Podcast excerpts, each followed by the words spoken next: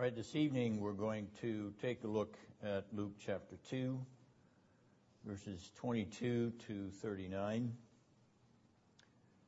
And let's begin by following along as I read the text. And when the days for their purification according to the law of Moses were completed, they brought Jesus up to Jerusalem to present him to the Lord. As it is written in the law of the Lord, every firstborn male that opens the womb shall be called holy to the Lord, and to offer a sacrifice according to what was said in the law of the Lord, a pair of turtle doves or two young pigeons. And behold, there was a man in Jerusalem whose name was Simeon, and this man was righteous and devout, looking for the consolation of Israel and the Holy Spirit was upon him. And it had been revealed to him by the Holy Spirit that he would not see death before he had seen the Lord's Christ. And he came in the Spirit into the temple.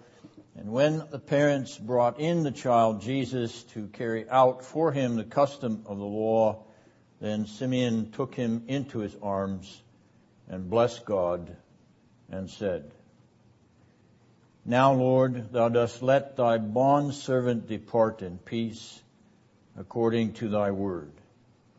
For mine eyes have seen thy salvation, which thou hast prepared in the presence of all peoples, a light of revelation to the Gentiles, and the glory of thy people Israel. And his father and mother were amazed at the things which were being said about him. And Simeon blessed them and said to Mary, his mother, Behold, this child is appointed for the fall and rise of many in Israel, and for a sign to be opposed. And a sword will pierce even your own soul, to the end that the thoughts from many hearts may be revealed. And there was a prophetess, Anna, the daughter of Phanuel, of the tribe of Asher. She was advanced in years, having lived with a husband seven years after her marriage, and then as a widow to the age of 84. And she never left the temple, serving night and day with fastings and prayers. And at that very moment, she came up and began giving thanks to God and continued to speak of Jesus to all those who were looking for the redemption of Jerusalem. And when they had performed everything according to the law of the Lord, they returned to Galilee, to their own city of Nazareth. Now, a few narrative items to consider as we reflect upon this pericope, you'll notice that uh, we begin with a narrative setting in verse 22, which is in what place? Anyone? It is in Jerusalem, and specifically where in Jerusalem? In the temple, correct. So we have a location which is different from the previous pericope, namely the location at Bethlehem. Here the family is in Jerusalem and particularly in the temple there. Now we've had this setting before in this gospel. Do you remember where we have been before in this same setting and location even?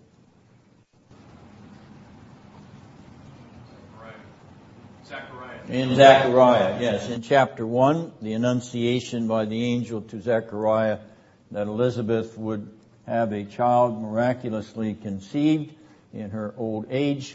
Chapter 1, verses 8 to 9. Zechariah is in the temple in Jerusalem, even as in this chapter, the family of Jesus is in the temple in Jerusalem. All right, now we have beginning similarities of location and specific place in location at the beginning of the gospel. Now let's take a look at the end of the gospel. Where does Luke's gospel end?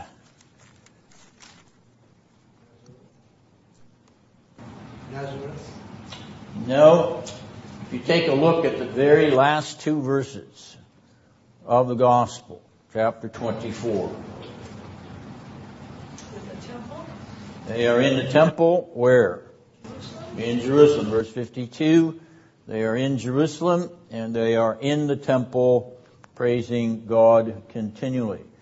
Very interesting that at the place where this gospel begins, in the temple in Jerusalem, it's the place where this gospel ends. now there's one other narrative setting which is interesting to note. It's that which precedes the narrative of the disciples going to the temple in Jerusalem at the very end of Luke 24. What is the other interesting narrative at the end of the gospel in Luke 24?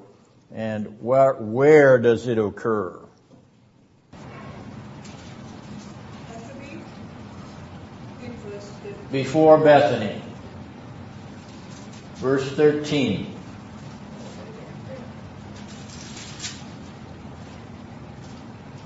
Emmaus, Emmaus, Emmaus. on the road to Emmaus, the very famous exchange between Jesus and his disciples on the road to Emmaus, in which he discusses with them how it was pre- it was predicted and was written of him in the law and the prophets and the writings that he would fulfill the scriptures of the Jewish Old Testament. All right, this is a very important narrative, but here, for our purposes, we want to think about where it occurs. Well, it, we're told that it occurs in Emmaus, and if you look at your map that's attached to your handout, you'll notice that Emmaus is west of Jerusalem with a little question mark under it.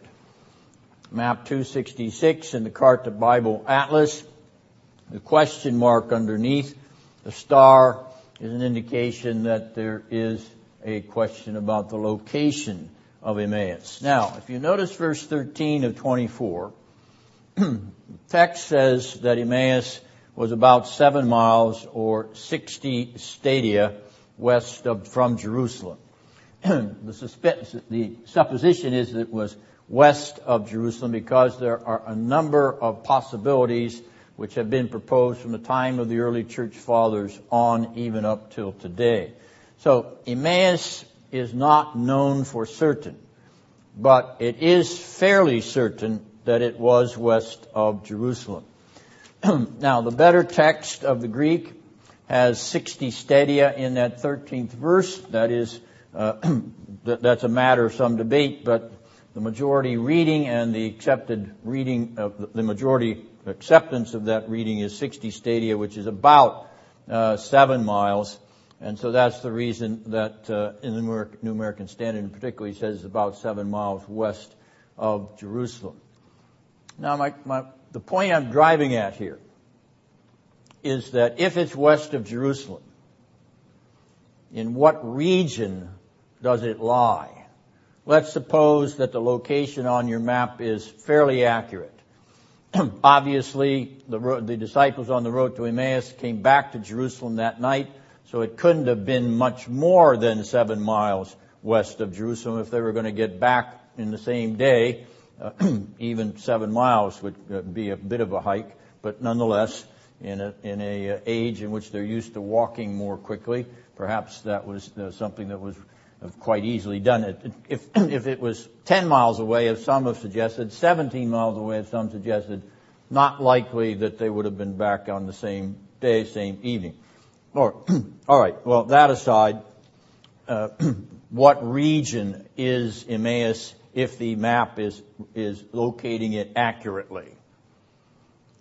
It is in the western Judean hills. Does that ring any bells? It is in the Judean hills.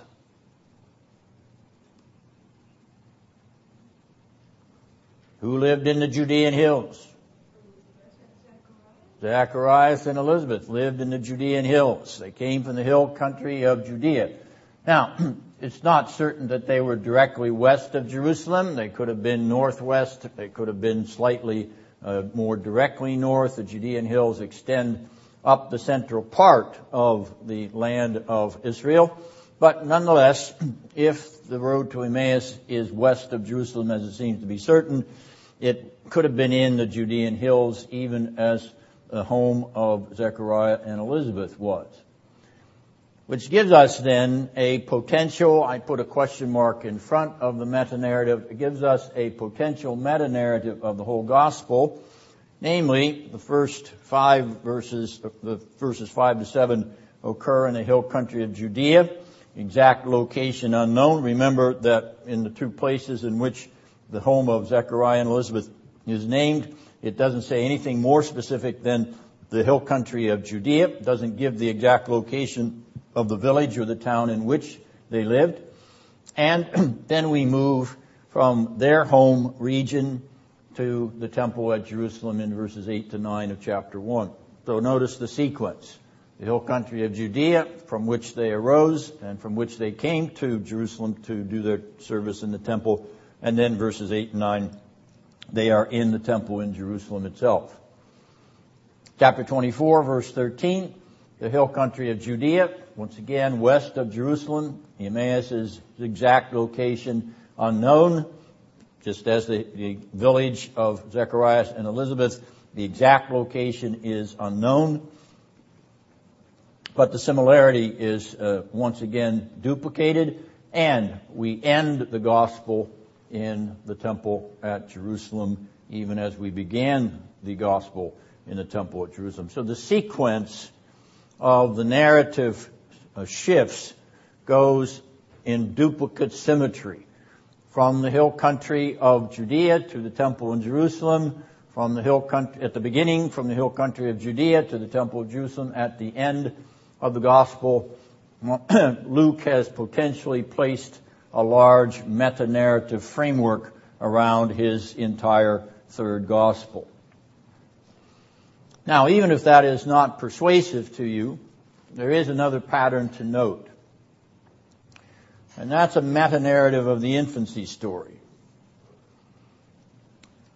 The first characters in the Gospel of Luke who are introduced to us are Zechariah and Elizabeth and they are described in verses 5 to 7 of the first chapter as an old man and an old woman, devout and upright. The annunciation which comes to them of the supernatural conception which will occur in the womb of Elizabeth is an indication of the breaking in of God's supernatural intervention in history once more, as he had done in time past, particularly in the Old Testament era. Now that begins the infancy narrative. An elderly man, an elderly woman, woman noted to be devout and upright and a supernatural event in the offing. Where does the infancy narrative end? Well, in chapter 2, verses 25 to 38, we have an old man and an old woman, Simeon and Anna, devout, and faithful and the supernatural advent, the supernatural child is in their midst. Once again, I am suggesting that Luke, in using these parallels, is using duplication unto theological inclusion. A theological inclusion includes the witness of the faithful members of the old era, the old covenant the former age. faithful witnesses from outside of Jerusalem and faithful witnesses from inside Jerusalem. And you will notice that it is a man and a woman in both instances. Male and female witnesses to the supernatural significance of what is occurring in Bethlehem and in Jerusalem. All right, those are suggestions about patterning, uh, which are intriguing to consider. if not entirely persuasive, nonetheless interesting to observe. Now let's look at the structure of the unit that we are looking at for this evening, verses 22 to 39. And the broader frame is 22 and 39. So as you look at those two verses, chapter 2 verse 22, chapter 2 verse 39, what pattern do you see reflected in the text?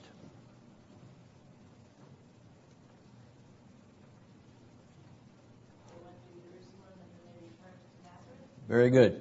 They were, they brought Jesus up. The New American Standard reads, they brought him up to Jerusalem in verse 22. And in verse 39, they returned from Jerusalem to Nazareth. As a footnote here, if you'll notice verse 39, they returned to Galilee to their own city of Nazareth. Why would Luke specify their own city of Nazareth? Because they had been living in Bethlehem for at least a month, as much as 40 days potentially, and uh, had, uh, and that was not their own city. Their own city was Nazareth. They had come from Nazareth, as you know, to Bethlehem for the birth of Jesus, and were now returning to their own city, which was not Bethlehem, but Nazareth, as, as uh, he specifies in a full re- uh, reflexive uh, inclusio. All right, so it's the action, the shift in action from being brought up to Jerusalem. Jesus comes to, to the temple for the first time, and then returning to his hometown, which he had never visited yet, at the end of that time in Jerusalem in verse 39. Large frame then of shift in narrative space at the beginning and end of this unit. Right now, looking down, drilling down into the unit, uh, the next interesting uh, uh, parallel is in verse 25 and verse 38. I provided the uh, Greek text or the Greek word that is duplicated, so just for the sake of uh, precision. Uh, but as you look at the English translation in verse 25 and again in verse 38, what do you see duplicated?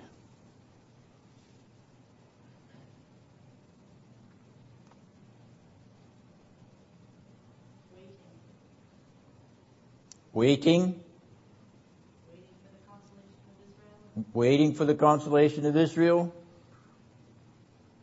New American Standard reads, looking for the redemption of Jerusalem in 38, looking for the consolation of Israel in 25. And the word looking is in the Greek there, prosdekumenes. it's the exact same, it's a, it's a plural in verse 38. Uh, but in, in the but the term translated looking for is the accurate translation of the duplication. Now, following that pattern of looking for is an expression. It actually begins it in verse 25. And a man was. His name is Simeon looking for the consolation of Israel. So there is a phrase which introduces the individual of verse 25, which is very similar to a phrase which introduces the individual of verse 36. In the Greek, translated into the English, and a prophetess was. Notice the similarity. And a man was, verse 25, looking for, his name is Simeon, and a prophetess was, verse 36, her name is Anna, and she is also looking for, looking for redemption, looking for consolation, uh, redemption and consolation, redemption and the comfort, comfort ye, comfort ye my people, the consolation of Israel from Isaiah 40. Uh, this is what is being described in uh, in synonymous terms or uh, terms which are uh, elaborating upon the salvific event. All right, now the last thing to note is the eulognason, which is the word for blessed in verse 28, and once again blessed in verse 34. Notice how we have kind of framed downward. The larger frame around this whole unit, that is the occurrence of the action inside the frame at Jerusalem, brought up to Jerusalem, going back from Jerusalem, 2239. Then the action which is behind the two characters that are that are presented in this unit, namely Simeon and Anna, both of whom share the same outlook, the same hope, the same expectation. They're looking for the redemption, the consolation, the salvation of Israel, verses 25 and 28. Now to the most, shall we say, proximate uh, frame, the blessing which is granted uh, in one case in verse 28 and the blessing which is granted in the other case in verse 34. What, who is the object of the blessing in verse 28? God himself is blessed. Simeon blesses God. How do you bless God? Well, the psalmist does, doesn't he? Bless the Lord, O my soul, and all that's within me, bless his holy name. So how do we bless God's name? He certainly isn't any need, in, in, in any need of blessing. You can't add anything to him. He is absolutely perfectly blessed. So what does it mean to bless the Lord? To declare it. To declare him to be blessed. So when the psalmist says, bless the Lord, O my soul, he's declaring that the Lord is blessed. This is what Simeon is doing here. He's blessing God. He's declaring him to be blessed for the event which is in front of him, for the child which, who is in front of him. But in verse 34, what does he do? It's the same Greek word, but the object is not God. Mary and Joseph, he blessed them. Mary and Joseph are blessed. I think it's likely Mary and Joseph are the object here because you'll notice verse 33. His father and mother were amazed at this thing, so the antecedent of the pronoun them in verse 34 would be Mary his father and mother, Mary and Joseph in verse 33, not the child per se. Interesting that he doesn't bless the child per se. Or at least the text suggests that it's Mary and Joseph who are receiving the blessing in verse 34. Alright, now in blessing them, of course, he is asking God to make them blessed. He is asking God to bestow His blessing. He is giving, in a way, a benediction to Mary and Joseph. And He's doing this because of the significance of the child whom He has just cradled in His arms. Now this is the last of Luke's Christmas hymns. There are four of them, and the, the, this of, of chapter 2 verse 29 is the so-called Nunc Dimittis. Each of the hymns has a Latin title coming from the translation in the Latin edition of the Bible, the Vulgate, going back to the 5th century and actually a little bit before. The Nunc Dimittis, which in Latin literally means now you let depart. Now you let depart nunc, now, dimittis, demit, or depart, or go away, now you let depart, and it is the title of a famous or series of famous hymns in the uh, Advent liturgy, particularly of the uh, liturgical style churches. Uh, there aren't many uh, popular carol hymns Nunc Dimittis is in, uh, in hymn books, but the Nunc Dimittis is sung routinely in the Christmas uh, chorales, particularly in English cathedrals, King's College, etc. And there is a very sweet one by George Dyson, uh, a composer with whom I was not familiar until I located this Nunc Dimittis, but a composer that was of some note uh, during the 20th century, particularly with respect to British uh, liturgical music. And there is a, short Nunc Dimittis uh, in, sung by a choir in that YouTube uh, link that's there on your handout so that you can hear it if you wish. Uh, uh, if, if you're not aware of the very sweet sound of the English boy choirs, children's choirs, uh, please, uh, uh, you have a treat by listening to this and to uh, many more of them. the great carols and and hymns of the Christmas season from the Church of England are actually magnificent to hear, particularly those those boy choir voices. It's just very sweet. Okay. Now we want to look at the characterization of Simeon by means of his Nunc Dimittis hymn. The music of Christmas did not originate with Antonio Vivaldi's Gloria or Johann Sebastian Bach's Magnificat, or George Friedrich Handel's Hallelujah Chorus. Music of Christmas originated with God Himself. I am suggesting that that is a pleasant thought. That the music of Christmas originated with God Himself is a pleasant thought. God Himself, the originator of music. Yes, even the sweet Christmas music which hymns the advent of his beloved son. The music of Christmas first came from heaven.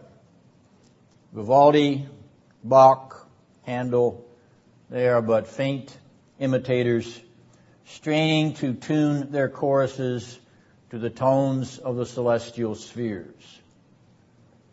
Heaven's sun came down at Christmas and heaven's deep organ wove a symphony of hymns to sound forth his birth. Luke's gospel contains these hymns, these Advent hymns, these hymns proclaiming the coming incarnation of the Son of the Most High, God of God, light of light, very God of very God, as we recite in the Nicene Creed. Luke's infancy narratives contain these hymns, these Advent hymns, these hymns proclaiming the advent of God's uncreated birth. There are four Advent hymns in Luke 1 and 2.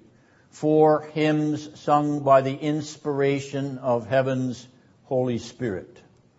First, the Magnificat, the Virgin Mary's song in which she magnifies the Lord for the miraculous conception wrought in her and the wondrous child carried by her. My soul doth magnify the Lord. Second, the Benedictus, the song of Zechariah, father of John the Baptist, whose loosened tongue is employed prophetically salvation for us, salvation from our enemies, salvation by the forgiveness of sins, benedictus, blessed be the Lord God of Israel. Third, the Gloria, the choir of angels serenading the frightened shepherds in the fields of Bethlehem, a hymn from heaven's own angelic symphony, Gloria in excelsis. Glory to God in the highest.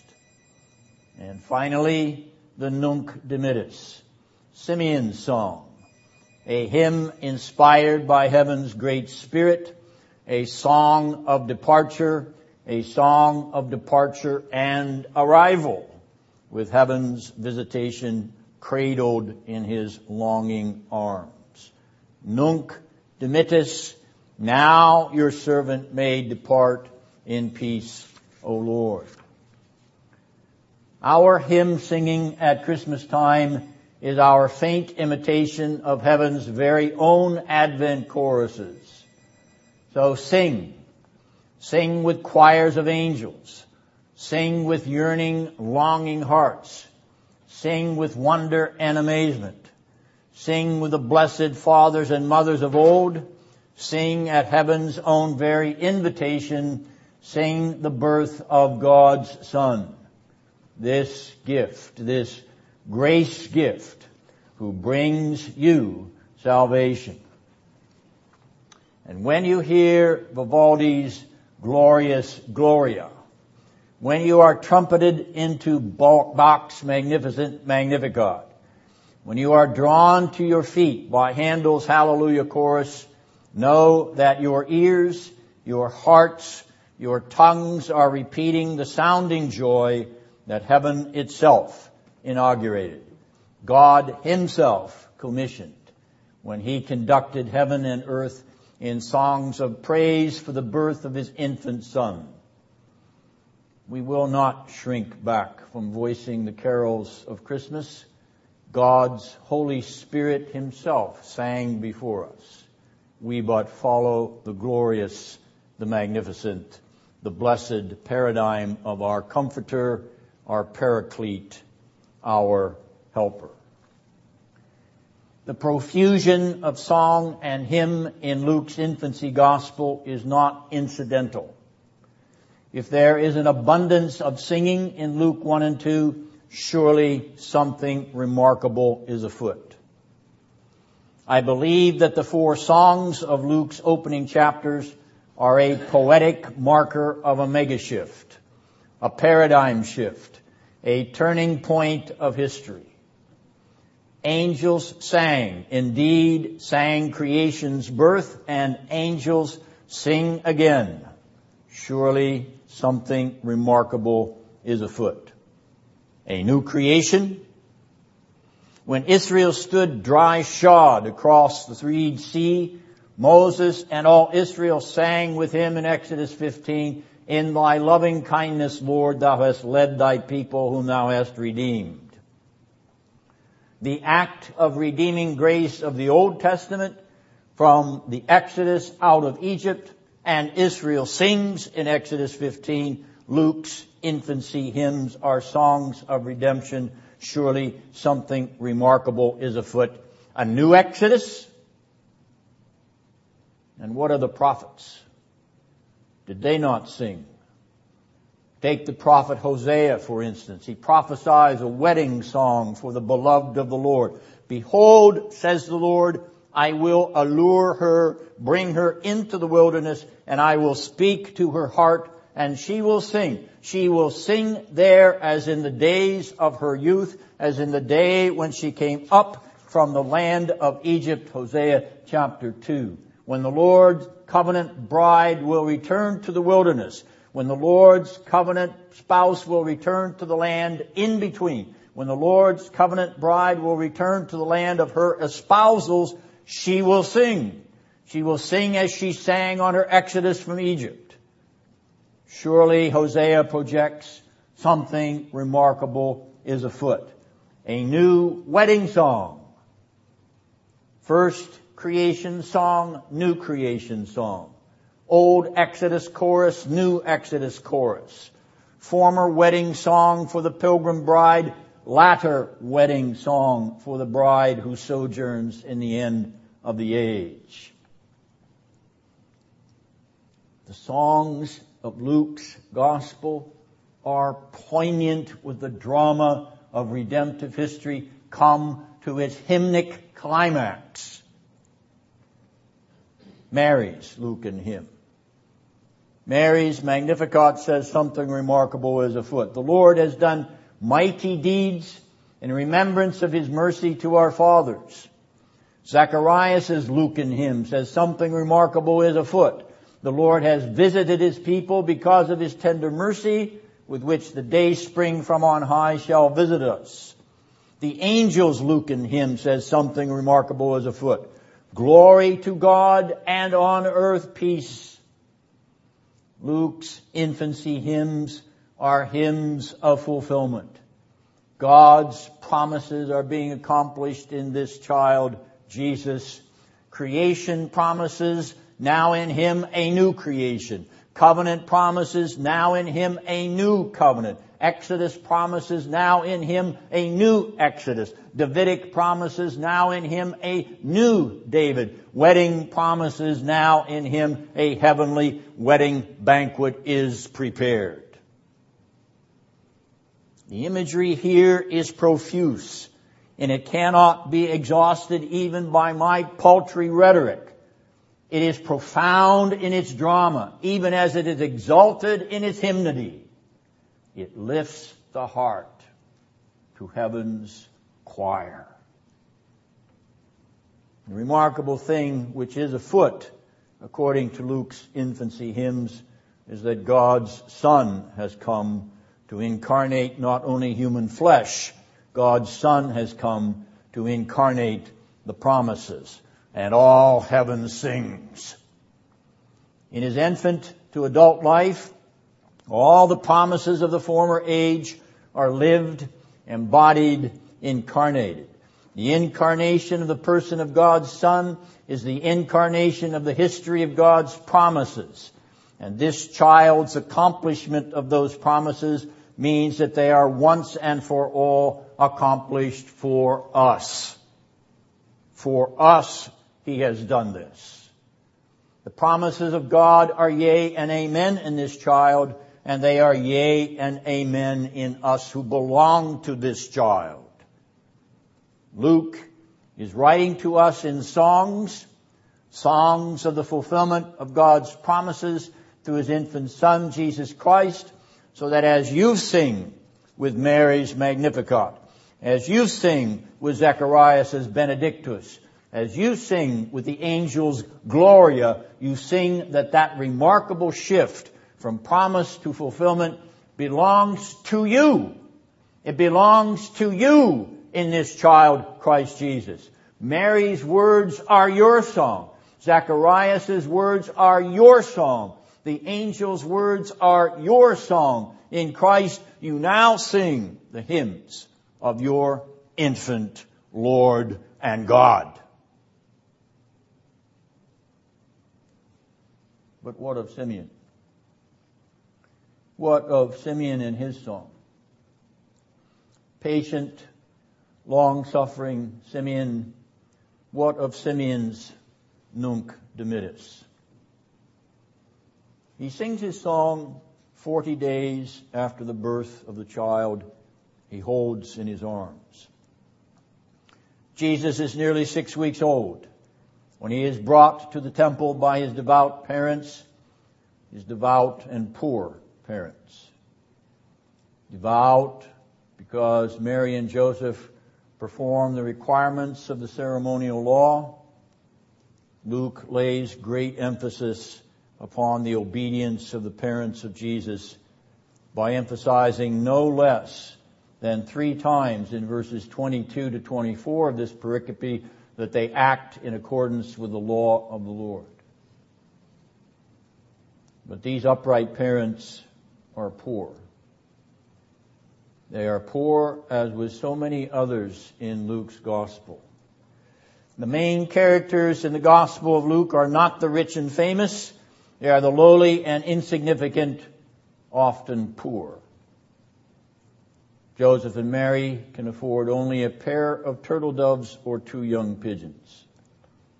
Poor and devout Joseph and Mary meet aged and devout Simeon in the temple courts. Or is that merely a coincidence? An accident? Oh, you're not reading the text. Three times, Luke tells us the Holy Spirit was upon aged and devout Simeon. How profoundly does Luke foreshadow for us in the work of the Holy Spirit upon Simeon the descent of the Holy Spirit in the second volume of his record of the gospel, namely the Holy Spirit outpouring at Pentecost in Acts chapter 2.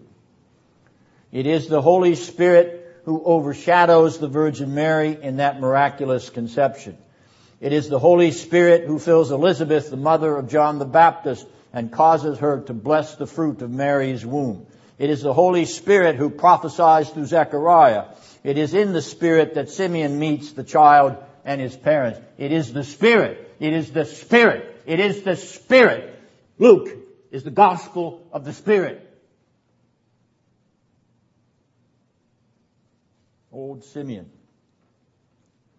newborn child aged Simeon, 40 day old child. Simeon, whose life is nearing its end. The child Jesus, whose young life is just beginning. Last days of the old patriarch, first days of the young infant. There is vivid contrast. Vivid contrast between old and new. No, not just the contrast between the gray hair and the babe. Something remarkable is afoot. Aged Simeon waits. Aged Simeon waits to die. Aged Simeon waits to embrace a newborn child before he steps aside. He holds the new, clutches him to his breast recites his song, returns him to his parents, and disappears. Do you see that in verse 35? Simeon disappears. The old patriarch steps down from the stage. Aged Simeon, full of the Spirit, disappears and leaves the newborn babe in the spotlight. The old is gone. It has been superseded. It has been transcended by the new. Do you see it? The rest of Luke's gospel is about the baby become a man. The rest of Luke's drama is about the new.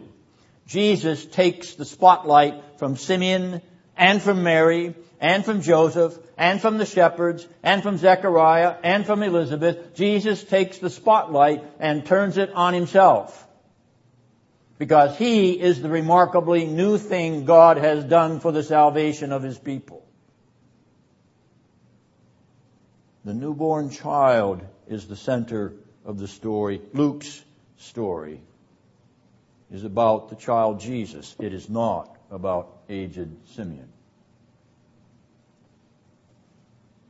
The child is the consolation of Israel. The child is the Lord's Messiah. The child is the one in whom our eyes behold salvation. The child is the light and the glory. Simeon takes the child and confesses, let me go, O Lord. O Lord, let this child remain. Dear Lord, my eyes have fulfilled their destiny. Close my eyes, O Lord. Let my eyes shut in peace. For my eyes have beheld your gift. My eyes have possessed your promised Savior. My eyes, my eyes, O Lord, can become dark. For I have seen your light. I have beheld the glory of the Lord close my eyes in death's peace. And did you notice in this remarkable transition from the old to the new, did you notice how passive, how passive and silent is the new in the presence of the old? The child Jesus is brought to the temple. He is taken in Simeon's arms. He passively submits to the law in fulfillment of all the former era required. What is done to him is done according to the custom of the law, and Jesus submits. Jesus passively submits. What is spoken of him is spoken by figures who represent the best of the Old Testament era, the best of the law and the prophets. Mary, Zechariah, angels, Simeon, Anna, Anna, they speak. He is silent. What the law and the prophets portend is directed to this child, this passive, silent child. So that when this child does speak, his words and deeds will fulfill the law and the prophets. And is this not exactly what Luke tells us at the end of his gospel? That Jesus taught his disciples on the road to Emmaus how he was to fulfill all the things which were written of him in the law of Moses and the prophets and the writings. The infancy narratives of Luke's gospel are replete with the end of the law and the prophets. Their final appearance is to give way to the fullness himself. Jesus, not Simeon. Jesus, not the shepherds. Jesus, not Zechariah, Elizabeth. Jesus, not Mary. The new silently accepts the witness of the law and the prophets and then bursts forth in a torrent of word and deed revelation demonstrating the passing away of the old. Like Simeon, the Old Testament economy passes away, passes away in fulfillment. Farewell, says Simeon. Farewell, says the former era. In peace, farewell. The Old Testament economy as Simeon is dismissed in peace.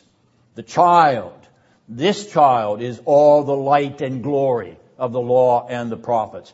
This child is everything longed for by the law and the prophets. Simeon has seen the light and the glory, and Simeon is content. Content to leave the stage, content to die, content to disappear, because the child, Jesus, has come. All things have become new even for righteous and devout Simeon.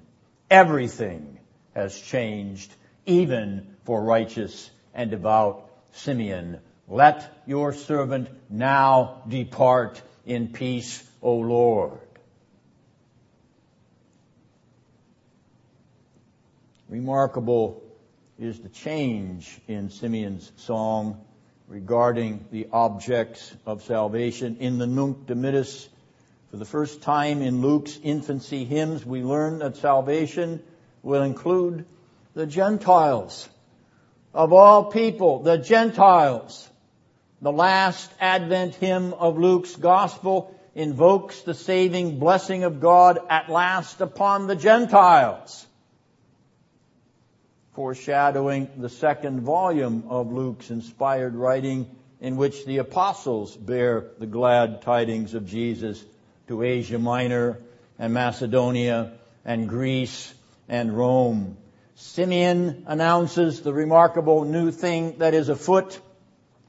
Koreans, Filipinos, Chinese, Hispanic, Native American, Afro-American, Caucasian, even Scots-Irish, the nations will come to the light and behold the glory, the glory of the Lord his Son, our Redeemer. Our, from out of the nations, our, we Gentiles, our Redeemer.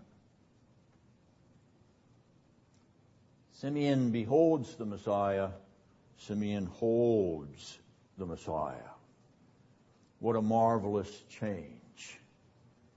What every longing Hebrew heart desired, Simeon cradles in his arms. Simeon looks for the consolation of Israel. He beholds the consolation of Israel. He holds the salvation of the Lord in his arms. Indeed, what a wondrous change. To embrace the Christ, to possess the light and the glory, to clasp the redemption of Israel. Bless the Lord indeed, O my soul. Simeon beholds the revelation to the Gentiles. Simeon holds the salvation of the nations. Simeon clutches to his heart the Savior of the world. Alleluia! What a wondrous change has come. These hymns are the signal of an altogether new thing in the history of redemption. But our text contains more than Simeon's song. Simeon's song is followed by Simeon's oracle. This child is a sign to be opposed. The Latin text there reads contradico. This child will endure contradiction. And a sword, a piercing sword, will accompany this child.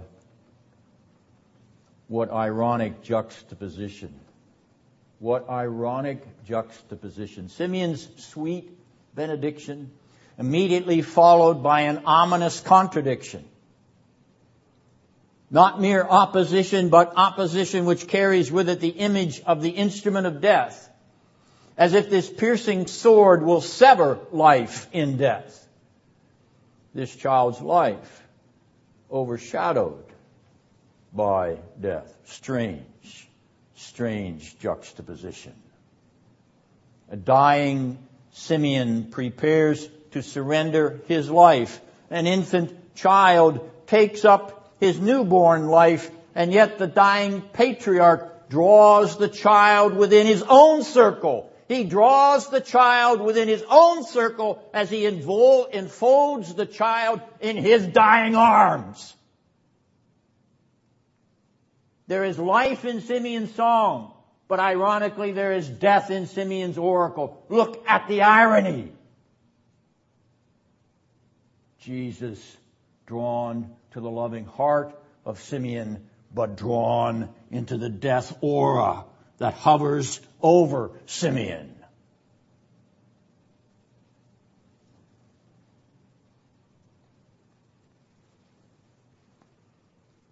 Sublime Dutch painter Rembrandt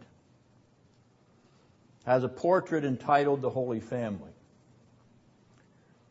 In the scene which he paints, there is a quiet domestic panorama of Mary and Joseph and the baby Jesus.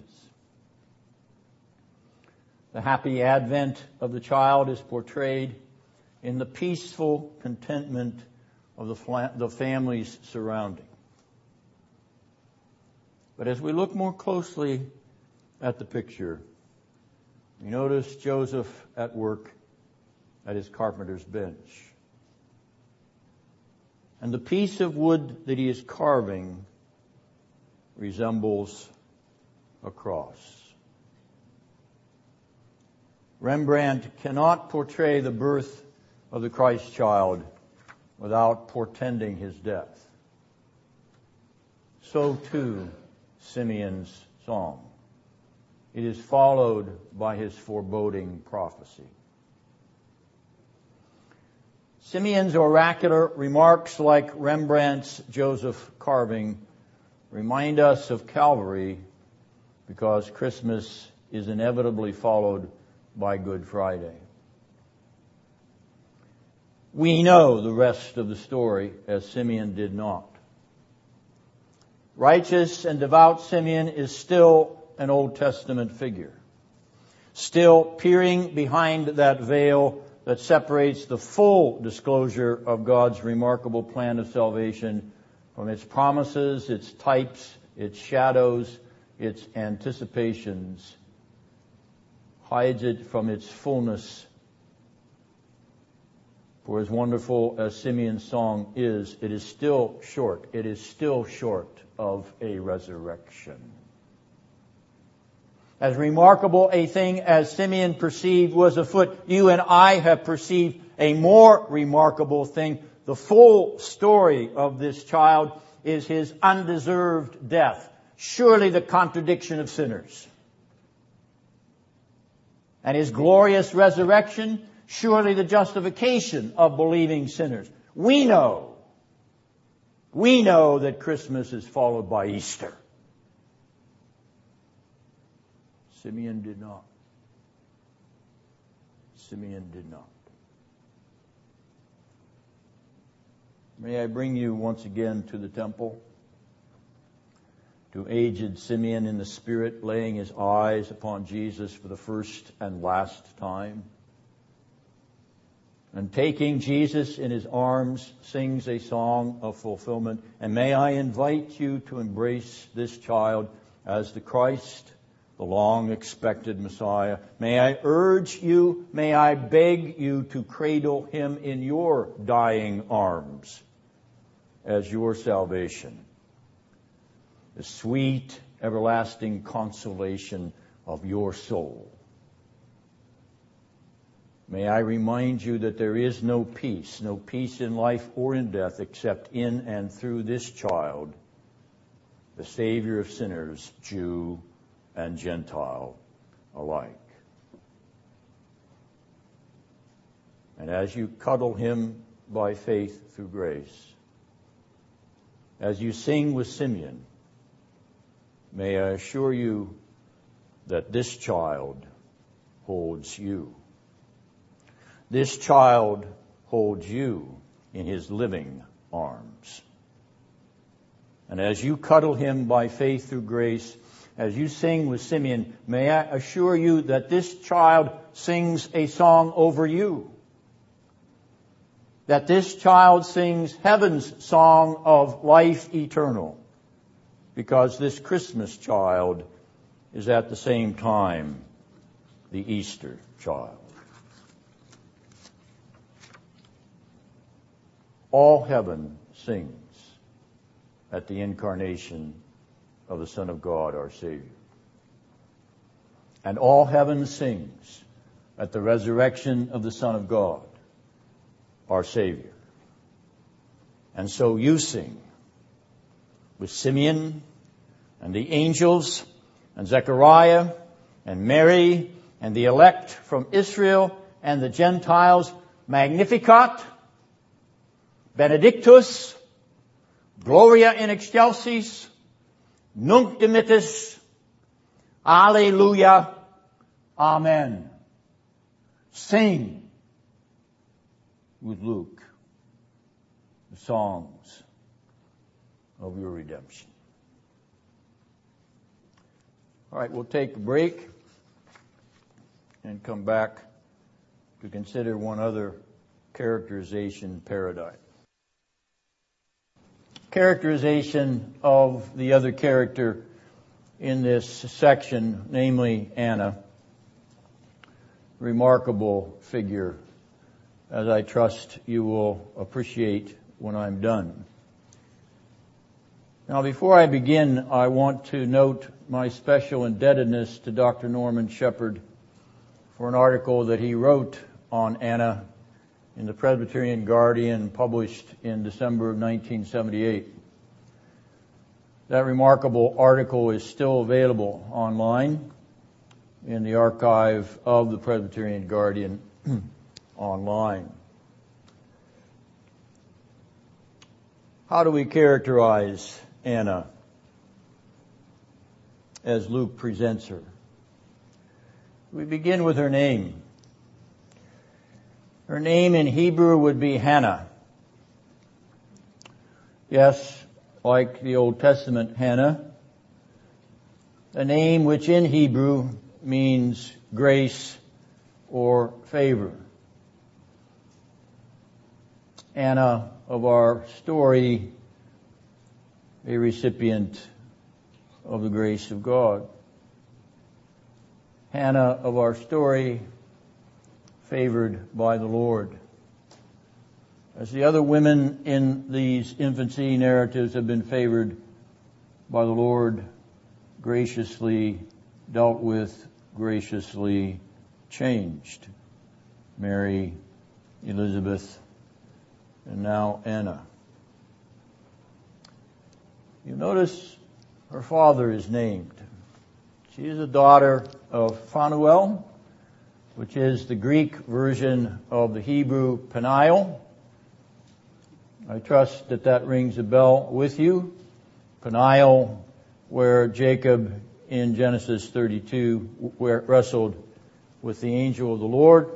who was God himself in pre-incarnate form, the Son of God in pre-incarnate form. And he says, I have seen God face to face. Peniel or Phanuel, face of God.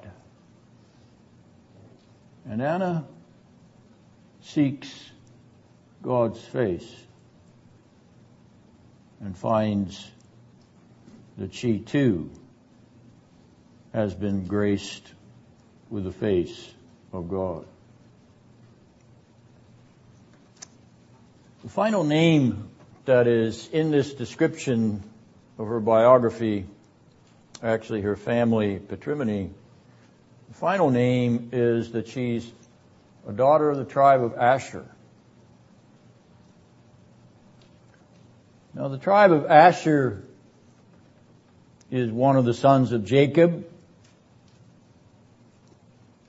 to Rachel's maid Bilhah in Genesis 30 verse 13. When Rachel was barren, or at least had not had any children, and in order to have a child, she offered her handmaid to Jacob, and Bilhah conceived and delivered Asher, whom Rachel named Happy am I. Asher, happy.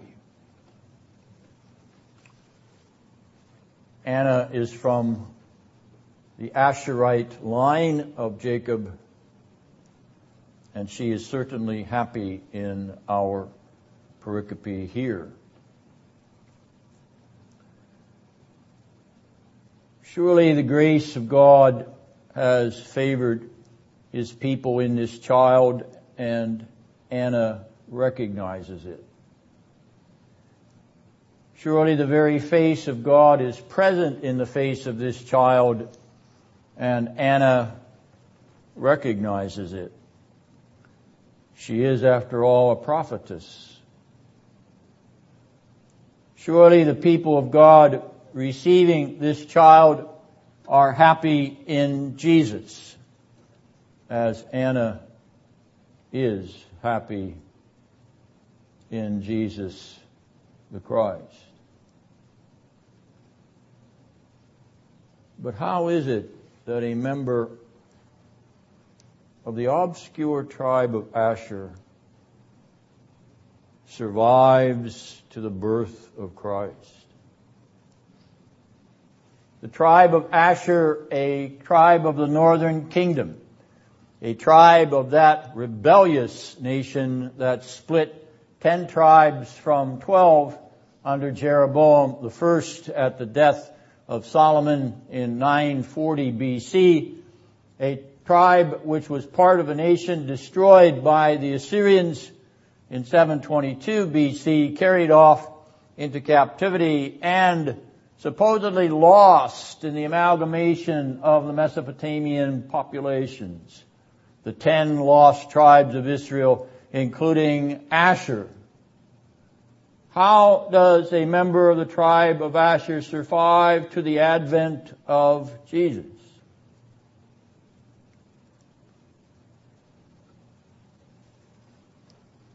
Are there remnant Asherites who come back with a remnant of Judah in Cyrus's decree of 539? Is that how an Asherite comes back to Judah? Or is it explained some other way? That indeed most of the members of the, the ten tribes of Israel were carried off into captivity but some stragglers were left behind.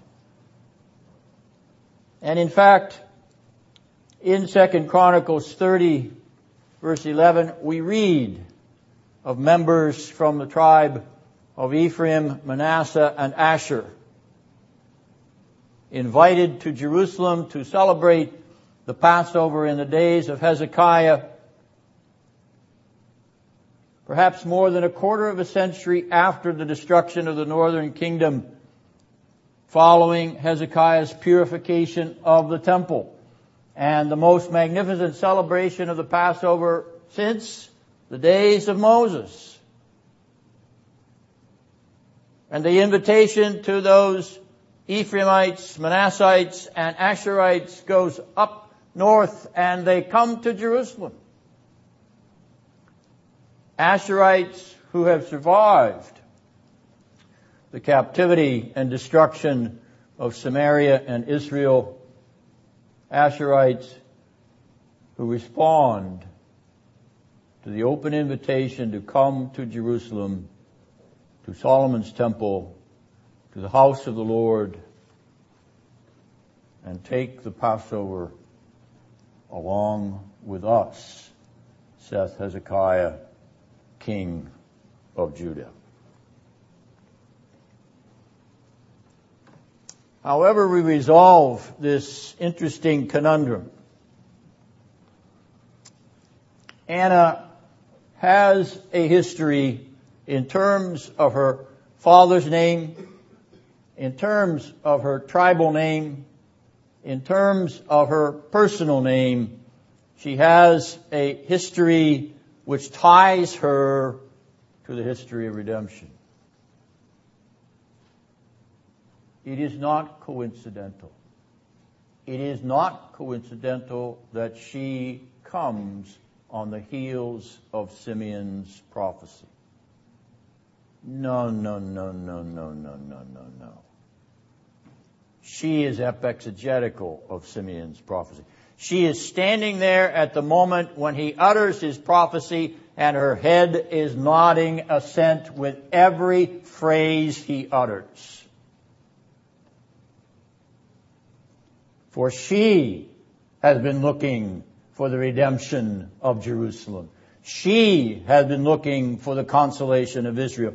She has been longing for the salvation of the people of God. She has been longing for 84 years.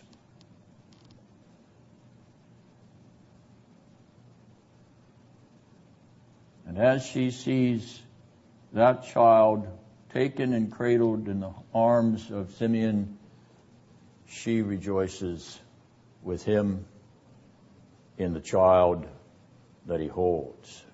Here, here is the salvation of Jerusalem. Here, here is the redemption of Israel. Here, in those arms, is the consolation of the people of God.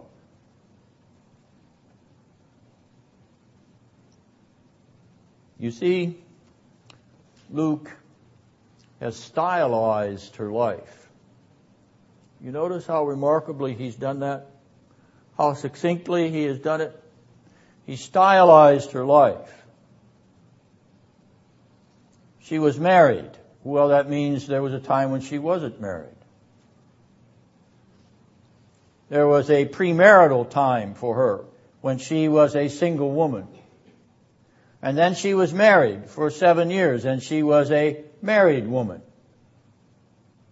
And after seven years of marriage, her husband died and she was a widow woman.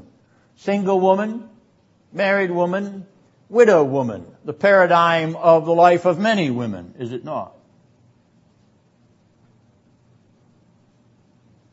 But at every stage of that life, she comes to the temple. She comes to the temple praying and fasting, longing, longing as Simeon longs to see the Lord's Christ. To lay her eyes upon the Redeemer of her soul and the soul of her believing people.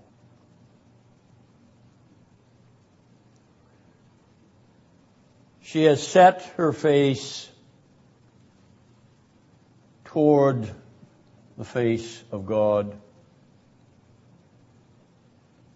She has set her heart to the promises of God's redemption. she has set her life to the devotion of the long expected Jesus. And happily, she sees the face of this child as the face of God.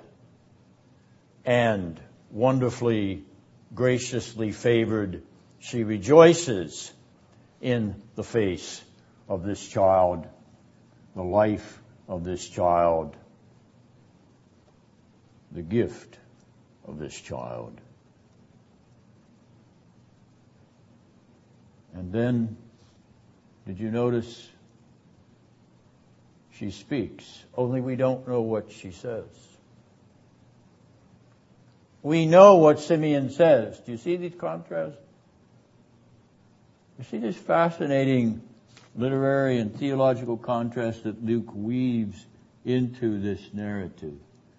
Simeon speaks and we hear his words. Anna speaks, but she's silent. Well, we don't hear her words. Is it because she's the alter ego of Simeon? Is it because that she is the reflective mirror of Simeon? Yes, it is, in part.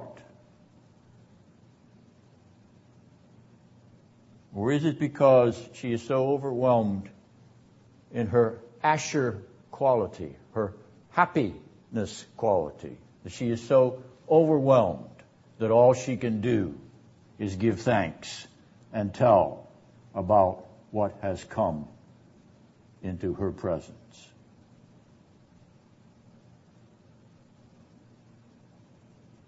And then, and then she disappears from the narrative just as her alter ego, Simeon, disappears from the narrative. She leaves the story having seen the Redeemer of Jerusalem, she leaves the stage. Because her characterization is unto the Christologization of her experience, namely, Christ is the center of her focus. These two aged witnesses, was it not the requirement of the law that everything be established by two or three witnesses? Is that not the requirement of the law? And here we have a male witness and a female witness, aged, old, about to die, ready to die, on the brink of death, summing up their whole life in one scene. One small narrative which is so full and rich that not Dr. Shepherd's rhetoric nor my oratory could ever exhaust it.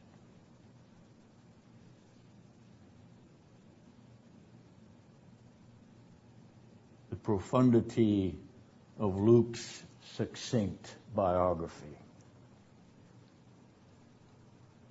But more wonderfully, the profundity of this 84 year old woman constantly, steadfastly, daily longing to see the redemption, the Redeemer, the ransomer, the freer of Jerusalem's bondage. Oh, not the bondage to the Roman iron standard SPQR. No, no, no, no, no, no, no. Bondage of that benighted and hard hearted generation of scribes and Pharisees who did not even believe, Sadducees, who did not even believe in life beyond death.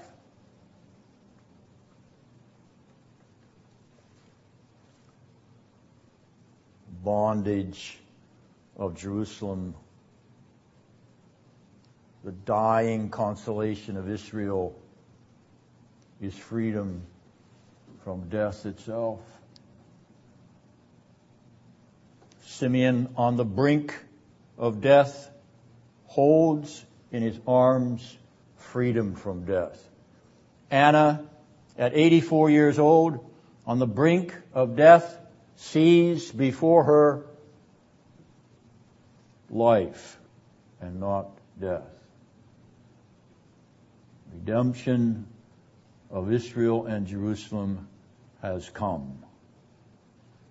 Simeon and Anna, two witnesses to its advent, to its presence, to the face of God in this child, to the grace of God in this child, to the happiness which comes from God in and through this child, to the work of the Holy Spirit in this child and through this child.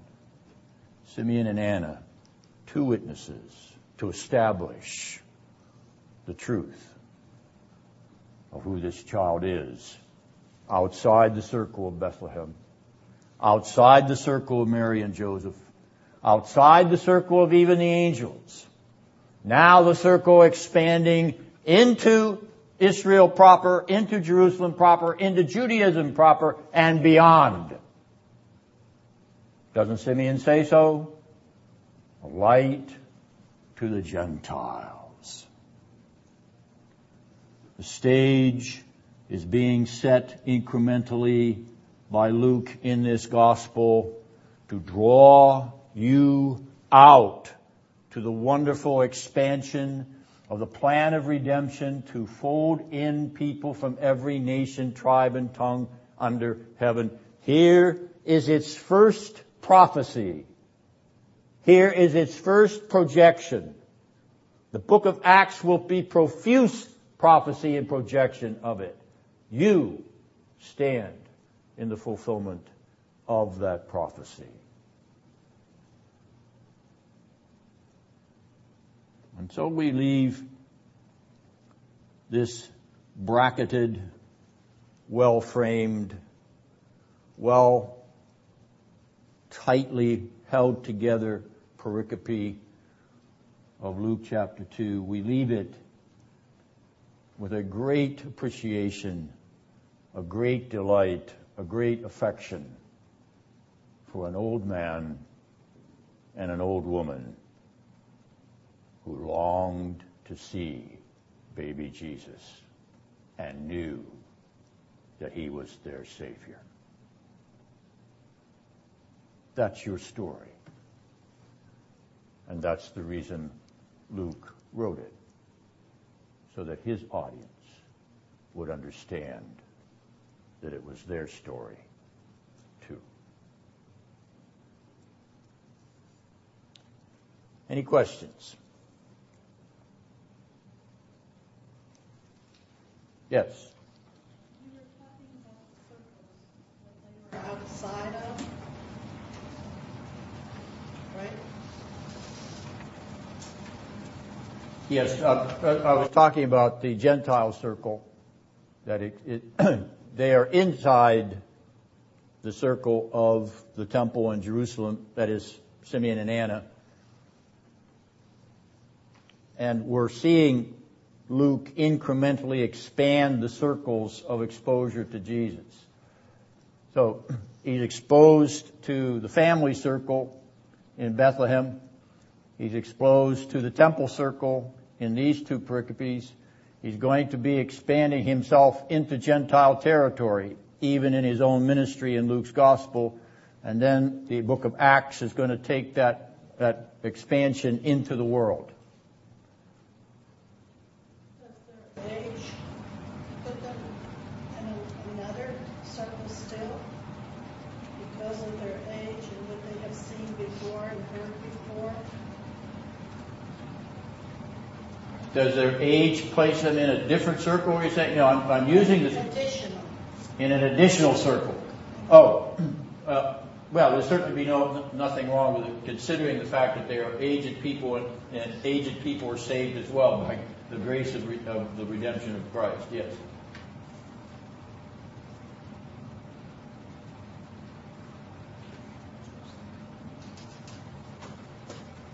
Okay?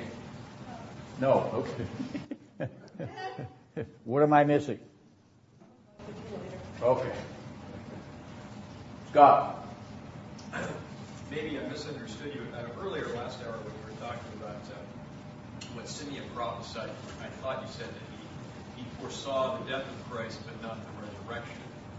Um, and, and, and I'm just wondering if you think there's any possibility that in verse 32, and for the glory people Israel might suggest the resurrection because it looks to future glory. And I'm wondering how, how would you interpret the, the, the rising that goes in verse 34, that Paul's rising, the rising just in a general sense, rather that may have nothing to do No, I don't. I don't think. I think it's a general sense. I don't think a specific resur- resurrectory sense. Uh, no, I'm a little agnostic there, for the reasons I indicated. I, think his focus falls upon the Christ that's before him, without knowing the full significance of the career of that Christ. Okay, so so he sees a glory that's going to go beyond. He sees an eschatological glory. Yeah, this is the glory of, of revealing redemption to the Gentiles, which is the Isaiah 9, the people that dwelt in darkness have seen a great light, etc., which uh, Uh, he will repeat in the fourth chapter, that, that quotation. It the fourth chapter the third chapter? Yes, it's the fourth chapter. You're just saying that he doesn't. He, he sees through a glass darkly. He doesn't clearly see the distinction between death and resurrection. I don't think so. Or you can tell. He, he sees this clearly of Savior. Okay? David. Uh, So I have a driving need to call out to see the end of the limb again. Um, Your uh, remarks about declarative, bless the Lord, all my soul. Um, I would think it's more than just declaration. You take a tuning fork and strike it, you have a tuning fork in the same frequency, it will also resonate. And the very rocks can cry out, uh, in praise of the Savior, it seems to me that there is a resonance that is going on with the statement. Bless the Lord, all my soul.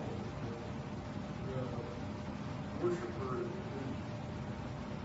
resonating just like he or she is himself. Um, in that resonance. I like I like your analogy, and I I heartily agree with you. Uh, the, the resonance of the soul uh, in blessing the Lord is uh, I can say it's a, a form of declaration, but if if, uh, if if you want it to add to the declaration, that's fine with me. It's a good image. Let's close with prayer.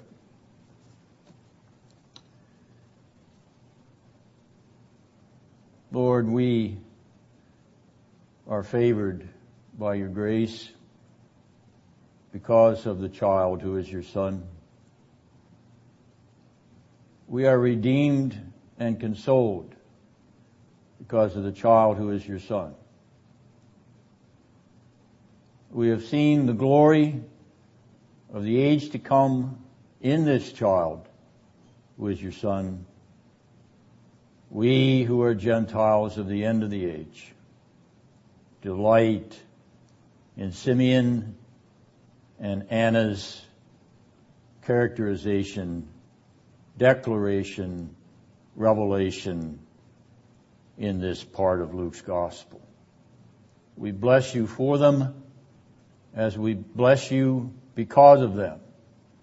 For you revealed yourself and worked by your Spirit in their hearts and lives through their mouths and actions. Thank you. Thank you for their story. which is an invitation to us to praise you, thank you, bless you for the redemption of your people. In the name of the Redeemer, Jesus, the child of Bethlehem and the child in the temple in Jerusalem. Amen.